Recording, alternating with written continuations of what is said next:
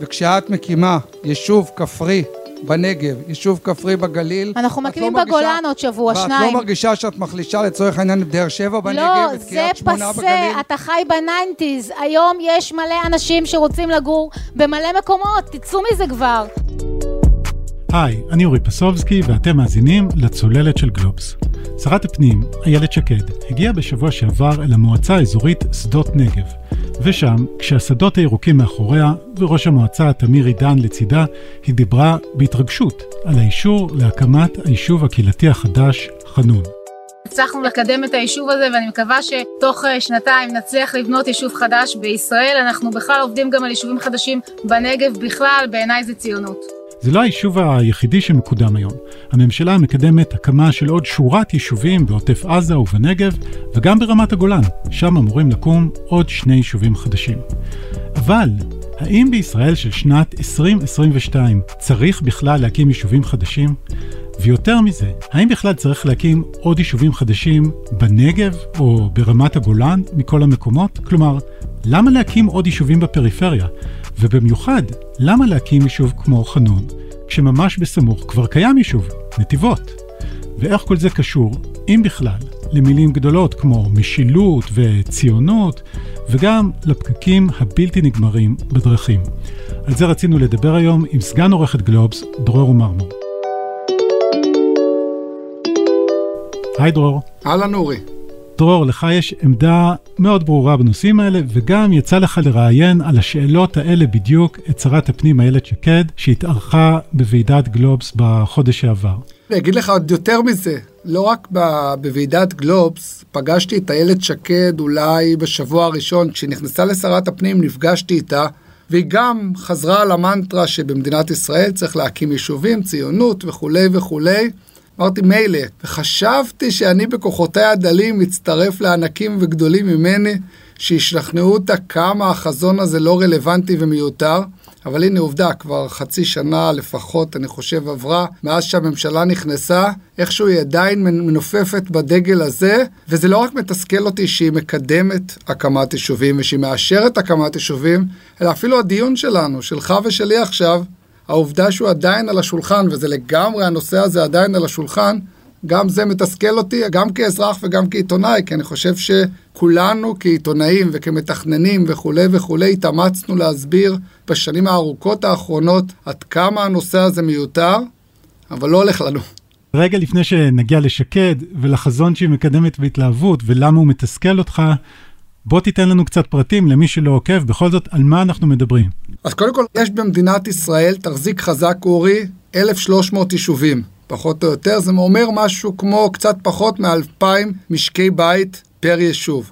עכשיו, אנחנו מבינים לבד, כדי שנחיה באיכות חיים מינימלית, סבירה, שלא נצרך על הממשלה כל יום, למה אין לנו שירותים מספיקים, הרי אנחנו משלמים מיסים, אנחנו מצפים מהמדינה לספק לנו את השירותים שהיא מבטיחה לנו. זה אומר חינוך, זה אומר בריאות, זה אומר תשתיות מספיקות, גם כבישים, גם תחבורה ציבורית, גם ביוב, תקשורת. כל התשתיות האלה עולות הרבה מאוד כסף. ברור לנו שיש יתרון לגודל, כשאם כבר אנחנו מותחים את כל התשתיות האלה עד לפתח של יישוב, בוא לפחות נעמיס ביישוב הזה כמה שיותר יחידות דיור, ולא פחות חשוב, לא בגלל ההוצאות של המדינה, אלא גם, כמו שאמרתי, האיכות חיים של האזרח הקטן, שגר בתוך יישוב ורוצה שיהיה לו שם מגוון של פתרונות בריאות, מגוון של פתרונות חינוך, מגוון של פתרונות תעסוקה.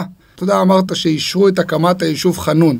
היישוב חנון, בחלום הכי גדול שלו, הולך לכלול 500 משפחות.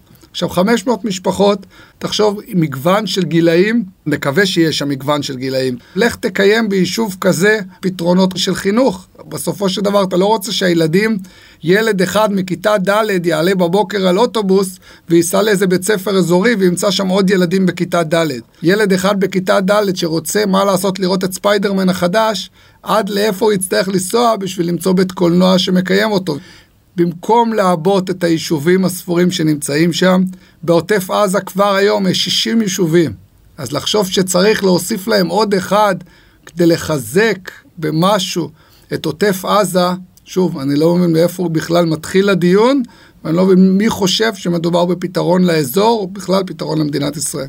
אוקיי, ומה בכל זאת התוכנית שהממשלה מקדמת? אז כבר אישרו את אותו יישוב חנון.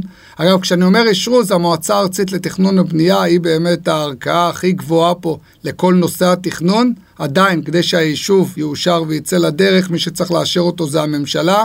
משרד האוצר, שאנחנו מכירים את משרד האוצר עד כמה הוא אה, לא בקלות מאשר הוצאות תקציביות לא מבוטלות, יכול להיות שהוא עוד יתקע מקלות בגלגלים, אבל המועצה הארצית לתכנון ובנייה, שהיא הגוף התכנוני העליון, שכמו שאמרתי, היא הייתה הראשונה שצריכה לרוץ ולזעוק נגד יישובים כאלה, היא כבר אישרה את היישוב חנון.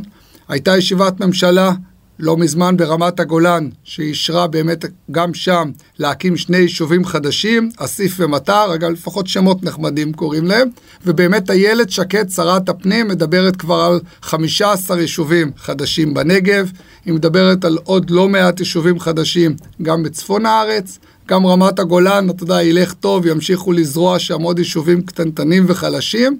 זאת המדיניות החדשה. אגב, היא לא המציאה אותם, אולי עוד נדבר עוד מעט. שרי פנים לדורותיהם, ובכלל שרי ממשלה לדורותיהם, מאוד אוהבים את המודל הזה של חומה ומגדל, שכולנו למדנו עליו בבית ספר. אז בסך הכל שרת הפנים לקחה את המקל מהשרים הקודמים, ממשיכה איתו הלאה.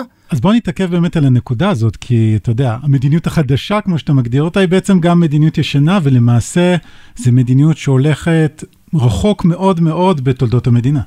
אתה יודע מה, אני אכניס פה עוד איזה פיל בחדר, שאפילו הישיבה שלנו ביהודה ושומרון, הרי בסוף המודל הזה, אנחנו גם מכירים אותו היטב, תהיה דעת המאזינים אשר תהיה לגבי הישיבה שלנו ביהודה ושומרון, שם בכלל אף אחד מעולם עוד לא חשב האם כדאי להתחיל לתכנן את הישיבה שלנו שם, ולא רק להיאחז בגבעות. כי חשוב לייצר שם איזשהו רצף ביטחוני וכולי וכולי. המדיניות הזאת, אגב, זה לא רק הקמת יישובים חדשים, גם את זה חשוב לי להגיד. אתה מסתכל פר יישוב במדינת ישראל, כמעט כל היישובים, גם הם באיזושהי ריצת אמוק לא ברורה, להתפרס כמה שיותר לרוחב. וכמובן גם זה מייצר את אותן בעיות שדיברתי עליהן קודם. כל עוד היישוב ממשיך להתפזר עוד ועוד לצדדים, זה הופך כמעט למשימה בלתי אפשרית. מי שמכיר את ראש העין, שהולכת uh, לפרבריה יותר ויותר, רק תסתכל את המרחק בין הגבעות המזרחיות והדרומיות שלה לבין תחנת הרכבת, שמישהו שתל, קוראים לזה תחנת ראש העין, אבל כמובן זה הרחק ממנה. צפונה ומערבה, אז אתה אומר באמת, הסיכוי של היישוב הזה לפתור לעצמו את הבעיות של התחבורה ושל התחבורה הציבורית ולהצליח לקיים איזשהו מרקם חיים אורבני סביר לתושבים, כמעט בלתי אפשרי. ואנחנו באמת מסתכלים קדימה, ודי, מדינה כבר בת 74 חייבת להסתכל קדימה. אגב, לצערי, כשאני מסתכל על ערים שכן מצליחות לקיים אורבניות נכונה ומצליחות לצופף את עצמן מבפנים ולא מנסות לברוח לצדדים, לצערי זה בעיקר תכנון שמתבסס על תוכניות שהבריטים השאירו לנו ולפעמים אפילו העות'מאנים השאירו לנו. אז לחזור לתפיסות אה, תכנון נכונות יותר זה לחזור למנדט, לתפיסות שלא היה לנו מאז המנדט. אז דרור, בחודש שעבר בוועידת גלובס לעסקים הייתה לך הזדמנות לשבת על הבמה לראיון עם שרת הפנים איילת שקד. אתה מגיע עם התפיסה המגובשת שלך, אה, מנסה לדבר איתה, לאתגר אותה, מה קיווית לשמוע ממנה? כמו שאמרתי קודם, אני נאיבי ואני עדיין מאמין, מאוד קל להבין שבאמת אנחנו כבר לא המדינה הצעירה של פעם, ואנחנו כבר נמצאים במקום שצריך, אתה יודע, כבר לשנות את התפיסות, ואני אגיד לך עוד יותר מזה, אתה יודע, זה כבר לא רק התפיסה שלי. אני חושב שהיום, כמו שאמרתי, יש כל כך הרבה יישובים, יש 1,300 יישובים קיימים, אני חושב שבהגינות, כל אחד מהם, הרי איילת שקד אחראית על השלטון המקומי. זאת אומרת שהיא אחראית על מצבם הפיננסי, התרבותי, הסביבתי וכולי של היישובים הקיימים. עזוב את אלה החדשים.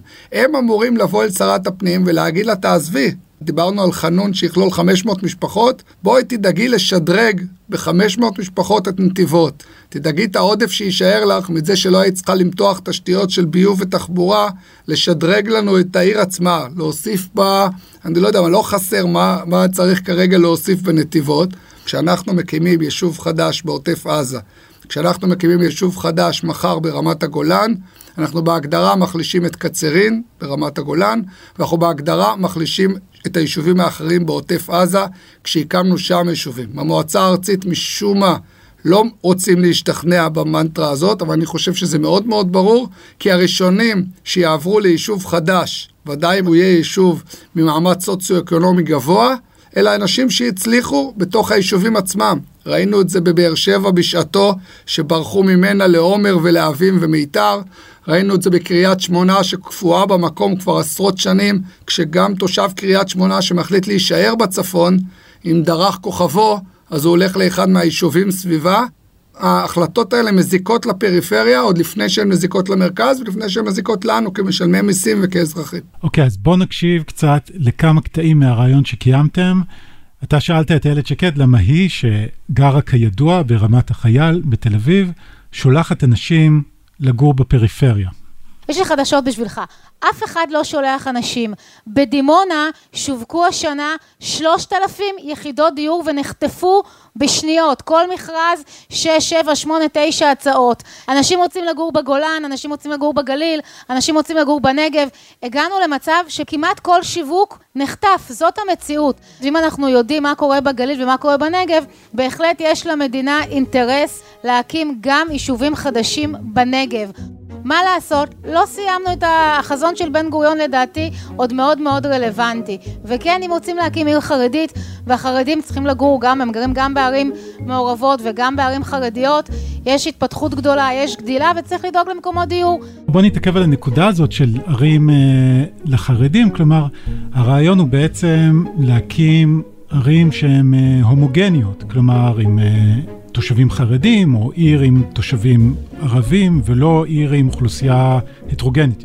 אגב, פעמיים זה מרגיז. מי שגר בתל אביב אמור להבין כמה הזדמנויות הוא מספק לילדים שלו בעובדה שהוא גר במרכז הארץ, זה לא רק אפשרויות של תעסוקה שאולי עולות לכולנו ראשונות בראש, אלא זה גם מגוון תרבותי וגם מגוון חברתי וכולי וכולי, אבל האמירה הזאת מרגיזה אותי שמדברים על ערים חרדיות, ואנחנו יודעים שמקדמים עיר חרדית גדולה ליד ערד וכולי. הרי תושב תל אביבי, הדבר הראשון שהוא צריך להבין זה כמה מגוון הטרוגני של אוכלוסייה הוא זה שמייצר את היתרונות של העיר הגדולה, שאנחנו באמת לא רואים רק דומים לנו מימין ומשמאל, וזה באמת גם מוריד מחיצות, גם מאפשר, אתה יודע, בטווח הקצר אולי לחשוב שאם החרדים יגורו בגטאות שלהם והערבים יגורו בגטאות שלהם, ואתה יודע, אפילו ועולים חדשים יגורו בפרויקטים משלהם, אז לכולנו יהיה הרבה יותר נוח. אתה יודע, למה לריב מחר בבוקר אם יש שטח חום בשכונה, אם אני צריך להקים עליו מחר ספרייה לדוברי רוסית, או ספרייה לחרדים, או ספרייה לדוברי עברית, או ספרייה לציונות הדתית. אני יודע מה, בוא נקים לכל אחד את העיר שלו, או את השכונה שלו, ואף אחד לא צריך לריב. אבל כמובן, אנחנו מנסים הרי ליצור פה משהו שידע לחיות ביחד. משהו שידע לחיות ביחד, זה אומר שאנחנו באים בבוקר לעבודה ונפגשים, וכן, נפגשים גם ברחוב, וכן, למרות שאולי נתווכח בעירייה אם השטח החום יהיה בית כנסת או שיהיה מתנ"ס, אבל בסוף מהוויכוחים האלה גם יוצאת חברה בריאה יותר, ויוצאת חברה שיודעת לחיות אחד עם השני. זה שב-2022 אנחנו חושבים שאם נבודד את החרדים לערים משלהם, אנחנו נפתור את הבעיות ולא נייצר את הבעיות הגדולות של עוד 10, 20 ו-30 שנה, אז אני מרים ידיים כמעט. בוא נשמע מה לשקד יש להגיד על זה. יש גם וגם, מי שרוצה הטרוגניות יכול לגור בערים הטרוגניות, ומי שלא יכול לגור בערים. צביון אה, ערבי שרוצה לגור בסכנין, גר בסכנין, וערבי שרוצה לגור בלוד, גר בלוד. יש גם וגם. אתם צריכים להבין, בגלל שיש כאן פיצוץ אוכלוסין, באמת, אין אף מדינה מערבית שמכפילה את האוכלוסייה שלה. אין אף מדינה כזאת. ובגלל שאנחנו מדינה כזאת, אז אנחנו פשוט צריכים לבנות, לבנות ולבנות, אין מה לעשות. ו... צריך להגדיל את ההיצע, כל המשחקים האלה עם המע"מ, עם הביקושים לא עובדים. בפועל צריך להגדיל את ההיצע. ובכל זאת אין אף מדינה מערבית, ואני חושב שאין אף מתכנן בעולם המערבי שיגיד שהיום צריכים להתרחב ולהתבזר לעוד יישובים, ולא לצופף ערים קיימות. אנחנו יודעים שאיכות אני, חיים אני זה בית חולים קרוב, וזה בית ש... ספר קרוב, וזה מגוון של תעסוקה. כשאת שולחת מחר בבוקר 500 משפחות הומוגניות לגור ביישוב משלהם בנגב, בסוף כן, לא בטוח שאת מציעה להם איכות חיים. כי בעיניי, קודם כל הם יבחרו, אף אחד לא מכריח אותם לגור בנגב. בעיניי יש בהחלט למדינה גם אינטרס ליישב את הנגב, זה לא בושה. אוקיי, okay, דרור, אז בעצם נכנס כאן עוד איזשהו טיעון שהוא מעבר להיבטים תכנוניים ואורבניים וכולי, פשוט צריך לתפוס שטחים. מה, מה דעתך על האמירה הזאת? אז זה נכון, הזכרתי את זה קודם בעיקר בכל הנוגע ליהודה ושומרון, אבל אין ספק שזה הפיל הכי משמעותי שנמצא שם, שמדינת ישראל ממשלת ישראל, אנחנו מכירים את מצוקת המשילות של הממשלה, ואנחנו כולנו אזרחים, ואנחנו רואים עד כמה הממשלה שלנו מתקשה למשול, ולכן יש מין הנחה, הנחת מוצא פה, שאם חס וחלילה נשאיר איזה משבצת פנויה, בין אם זה בנגב, בין אם זה בגליל, היא לא באמת תישאר פנויה. ודי מהר יגיעו עבריינים וישבו עליה. זה יכול להיות עבריינים ממגזרים מסוימים, אבל זאת ההנחה שקרקע פנויה לא יכולה להישאר פה בישראל. ואני חושב ששוב, אם אנחנו נשארים עם המשוואה הזאת, ואם הנוסחה הזאת, אנחנו מאמצים אותה, אז uh, אני אהיה הכי בוטה, אז בואו. נסגור, נסגור את העסק, נזרוק את המפתחות ונלך. אתה יודע, בסוף אנחנו רוצים לחיות במדינה שכן יש בה שטחים פתוחים, וכן שהנגב, אתה יודע מה, עכשיו יש גם מלחמה גדולה על לטעת עצים בנגב. למה לטעת עצים בנגב? הרי חלק מהיופי של הנגב ומהסביבה הפתוחה בנגב זה שאין שם עצים, בגלל ששוב, אותו רציונל, אם מדבר, לא יהיה כן. עצים, יבואו הבדואים וישימו שם אוהל. אז שוב, יכול להיות, לא צריך להתעלם מהבעיה הזאת, יכול להיות שבאמת היום יש לנו בעיה של משילות, כמו שאמרתי, הזכרתי את יו"ש קודם, אבל יש את זה גם בנגב ובגליל, שאם לא נתפוס את הגבעה הזאת והזאת, מחר בבוקר נגלה שכבר תפסו אותה, גורמים עבריינים, גורמים שלא ביקשו היתר והקימו שם יישוב, הקימו מעל. לא חשוב כרגע מה הם הקימו, אבל הלו, מדינת ישראל צריכה להוכיח לנו שהיא יודעת באמת לשמור על המדינה שלנו, ויודעת לשמור על הגבולות של המדינה שלנו, ויודעת לשמור על השטחים שלנו, גם בלי שנתקע שם יישוב, ובלי שנצטרך לקיים שם יישוב, הדברים האלה יקרים מדי. ורק צריך להגיד שכל הדיון הזה על אה, תפיסת אה, שטחים ולדאוג שמישהו אחר לא יתיישב שם, זה לא כל כך תקף לרמת הגולן, ובכל זאת רוצים להקים גם שם שני יישובים חדשים. נכון, אין ספק, בכל רמת הגולן, גם 55 שנה אחרי שהגענו לשם, גרים שם היום 53 אלף תושבים.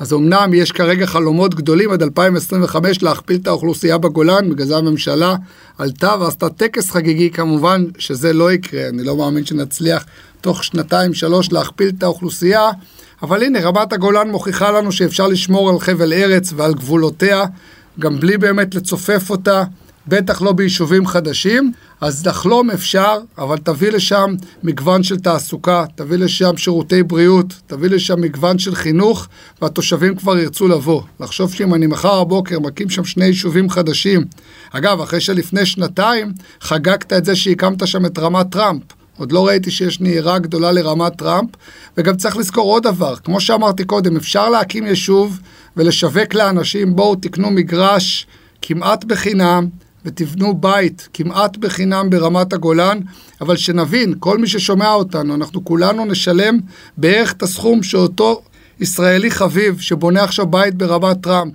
משקיע כדי לבנות את הבית, אנחנו כולנו נשלם כדי שמישהו ימתח לו לשם את התשתיות. וכשאת מקימה יישוב כפרי בנגב, יישוב כפרי בגליל. אנחנו מקימים לא בגולן עוד שבוע, שניים. ואת לא מרגישה שאת מחלישה לצורך העניין את באר שבע בנגב, לא, את קריית שמונה בגליל? לא, זה פסה, אתה חי בניינטיז. היום יש מלא אנשים שרוצים לגור במלא מקומות, תצאו מזה כבר. אני, באמת. אני, אני באתי למשרד שבו באמת מנהל התכנון לאורך שנים אמר לא מקימים יישובים חדשים. מה זה הדבר הזה? בגולן יש 23 אלף יהודים, זה נראה לכם הגיוני? מאז 67? אנשים רוצים לגור שם. תשמע, יכול להיות באמת שאנשים ירצו לגור בחנון, ואנשים ירצו לגור באסיף ומטר שיקום מחר ברמת הגולן, אבל אנחנו מצפים מקובעי המדיניות שלנו שיושבים בירושלים, גם להסתכל קצת מעבר, אתה יודע, מגובה של 20 אלף מטר, ובסופו של דבר הקמנו למשל את קצרין. אתה יודע, אנחנו נורא נחמד שאנחנו קוראים לעיר, קוראים לקצרין עיר בעיקר מסיבות פוליטיות, כי העיר הזאת כוללת בערך 7,000 תושבים, זה אפילו לא שכונה בעיר ממוצעת בישראל, אבל כשאנחנו רוצים לחזק את רמת הגולן, בואו נעבה את קצרין, בואו נדאג שיבואו אליה התושבים, כשיגיעו אליה התושבים, גם אולי סוף סוף מפעל גדול ומכובד ישים את משכנו בקצרין, ואולי סוף סוף יקום שם בית ספר, שאני, תושב פתח תקווה, יחשוב שכדאי להעתיק את מגוריי לקצרין, כי יש שם את הבית ספר הכי טוב בישראל, וכולי וכולי, אבל בסוף, כשאני מקים עוד יישוב חדש ומגניב, אז בסופו של יום, כשגר תושב מרכז ונמאס לו לגור בדירה הצפופה שלו וחושב אולי כדאי לעבור לחבל ארץ היפהפה שנקרא רמת הגולן, אז בצדק מבחינתו אולי הוא יחלום על בית עם גינה, והוא יעבור ליישוב החדש שאיילת שקד מקימה לו ברמת הגולן, וקצרין שוב תישאר מאחור, כשאם יגיע אליה מישהו, כנראה זה לא יהיה אותה אוכלוסייה חזקה שהיא מנסה למשוך ליישובים החדשים, ושוב, זה בעיקר משקולת על היישובים הקיימים של רמת הגולן, ולהגיד שאנחנו באמת עוזרים לחבל הארץ הזה, אני לא מבין למה אנחנו חושבים ככה. אוקיי, okay, אז לקינוח אני חושב שבאמת יש עוד קטע אחרון מהשיחה שלכם, שבו אתם נוגעים במשהו שאתה מזכיר כאן, שאנשים אולי רוצים לגור, וזה באמת משהו שגם שקד מתייחסת אליו, היא מזכירה טיעון מעולמות השוק החופשי, שבו כידוע היא מאוד תומכת. יש כאן היבטים של ביקוש והיצע. פעם, אתה צודק, פעם זה היה אחד על חשבון השני. היום זה כבר לא אחד על חשבון השני. היום בכל עיר, גם בעיירות פיתוח, גם בפריפריה, בכל עיר השיווקים נחטפים. והיום א', השיווקים נחטפים כי אנשים יקר להם לגור פה, אז הם קונים בדימונה ואומרים במקרה הכי גרוע, נשכיר שם ונמשיך לשכור בגבעתיים. אבל נמשיך להתווכח על זה. אבל זה גם שטויות, הרי אם הוא משכיר בדימונה, הוא משכיר את זה למישהו, אז מישהו גר בדימונה. או שהוא יגלה, את יודעת, בבוא היום, שיותר מדי אנשים חלמו גם כן להשכיר את הפרויקט שלו בעפולה או בדימונה, אבל זה היצע וביקוש, עובדה שהיום, לפני שלושה ימים בדימונה, 600 ומשהו יחידות דיור נכתבו, לפני חמישה ימים עוד 600. אבל את מדברת על מספרים, אבל בסוף בסוף מי שיבוא לגור בגולן, וגולן זו דוגמה נהדרת, את יודעת, בסוף הוא צריך את התעסוקה, צריך את התחבורה, נכון, את יודעת, החבר'ה נכון. אצלך במנהל התכנון כבר מכריזים על מות עידן הרכב הפרטי ועל תחבורה ציבורית. זה נכון. כשאת שותלת יישובים לאורכה ולרוחבה של הארץ, את די גוזרת כליה לתחבורה הציבורית. לא. לא תוכל להגיע...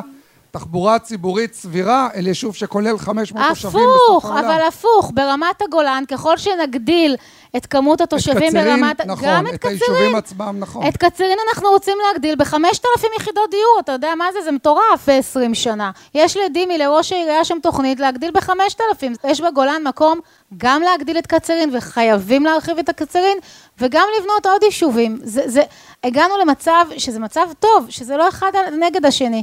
יש כאן, ברוך השם, ילודה גבוהה, וצריך לדאוג לאנשים למגורים. תשמע, צודקת השרה שקד, מה שבאמת אזרחי ישראל, אתה יודע, אולי עוד לא הפנמנו את זה, אבל באמת מדינת ישראל כל שלושה ארבעה עשורים מכפילה את עצמה. וזה אומר שאם היום אנחנו כוללים כבר יותר מתשעה מיליון תושבים, זאת אומרת בעוד שלושה ארבעה עשורים אנחנו נגיע ל-20 מיליון תושבים. מה שאומר להכפיל את כל הערים שיש לנו היום. זה אומר מבחינת uh, קורות גג, אנחנו צריכים עוד תל אביב ועוד פתח תקווה ועוד ראשון לציון, וכן, עוד קצרין ועוד נתיבות, אבל רע מאוד יהיה פה אם נחשוב שאנחנו באמת צריכים להכפיל את הערים האלה ולהתפרס על עוד ועוד שטחים. בסופו של דבר, הרי זה עוד ארבעה עשורים, אנחנו נהיה 20 מיליון. אנחנו רוצים שמדינת ישראל גם תתקיים עוד שישה, שבעה ושמונה עשורים.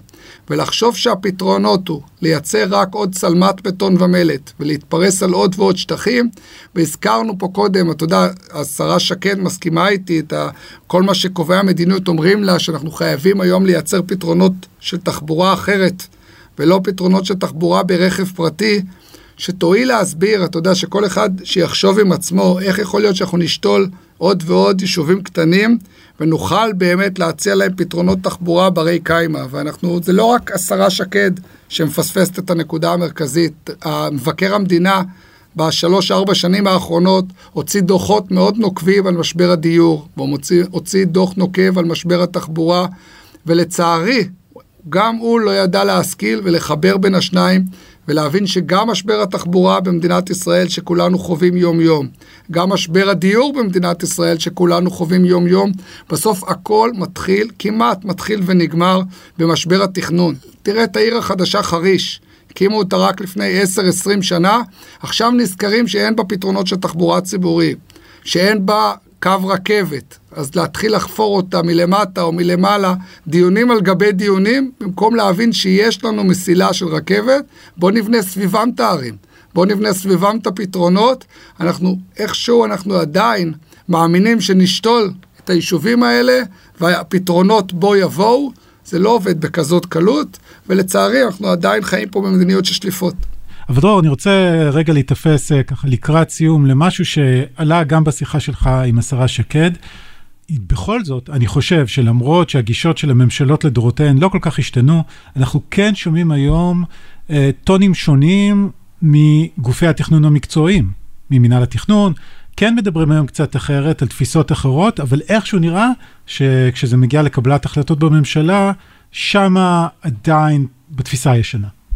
כן, נכון, אבל אני חושב שאנחנו רואים את הפערים האלה בכלל בין אנשי מקצוע לבין פוליטיקאים סלאש פופוליזם שיש לנו בכלל בציבור ובכנסת. אנשי מקצוע חייבים, אתה יודע, גם כי הם אנשי מקצוע, להסתכל לטווח בינוני וארוך.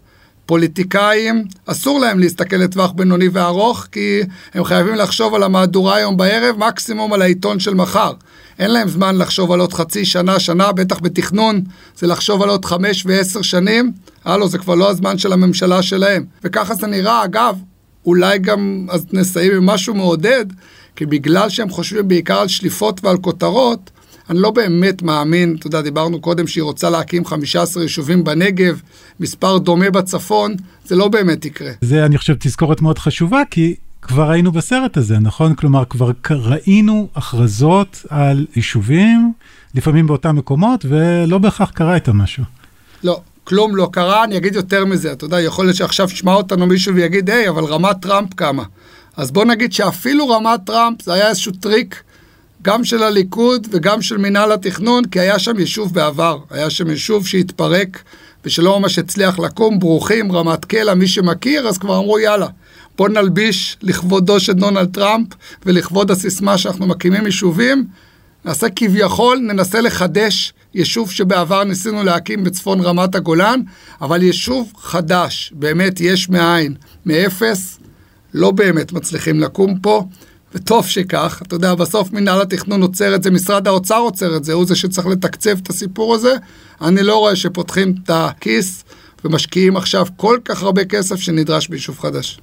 בשנים האחרונות ראינו גם את בנימין נתניהו, אגב, גם בעוטף עזה, גם במקומות אחרים, מכריז שכמובן הציונות זה הקמת יישובים. זה יום גדול למדינת ישראל. אנחנו מקימים אה, יישוב חדש בעוטף עזה. מי שהיה שותף מלא בעניין הזה הוא מי שהיה שר השיכון יואב גלנט. אנחנו מכריזים היום על תוכנית לחיזוקה והכפלת אוכלוסייתה של בקעת הירדן תוך עשור. אנחנו נקים שלושה יישובים חדשים, נביא לכך שבקעת הירדן תשגשג, תצמח כלכלית, ביטחונית, חברתית. אגב, יואב גלנט לפחות, אתה יודע, פיו וליבו שווים, הוא בעצמו גר ביישוב קטנטן בפריפריה. אז יחסית, הרי הוא חטף על זה הרבה ריקושטים על הווילה שיש לו שם. אבל גם יואב גלנט וגם בנימין נתניהו, שמענו אותם לא מעט, גם מנופפים בדגל של הקמת יישובים. שוב, לצערי, קמה ממשלת שינוי, חשבתי שתביא את הבשורה, אבל המנטרה הזאת שאנחנו עדיין ציונים, ציוניים, אומר גם אנשים שמקימים עוד ועוד יישובים, ציונות נוסח אה, חומה ומגדל, לצערי אנחנו לא, עדיין לא מעדכנים את זה. הלו, אנחנו כבר לא מדינה צעירה, אנחנו כבר לא מדינה קטנטנה, אנחנו מדינה בת 74, מדינה שיש בה 1,300 יישובים, גם 1,300 זה כמובן הרבה יותר מדי, תעצרו כבר את השיטפון הזה. דרור ממו, תודה רבה. תודה אורי. עד כאן עוד פרק של הצוללת. אתם מוזמנים, כתמיד, לעקוב אחרינו באפליקציית הפודקאסטים המועדפת עליכם, לדרג אותנו גבוה וגם לשלוח את הפרק לחברה או חבר. ואם כל הדיבורים האלה על נדל"ן וצפיפות שכנעו אתכם לקנות דירה, המתינו. זה הזמן לשמוע את פרק 154 של הצוללת, שמנסה להכריע, אחת ולתמיד, האם כדאי לקנות דירה, או דווקא להשקיע במניות. תודה לעורך הסאונד ניר לייסט, הילה וייסברג עורכת הפודקאסטים של גלובס, אני אורי פסובסקי, להתראות.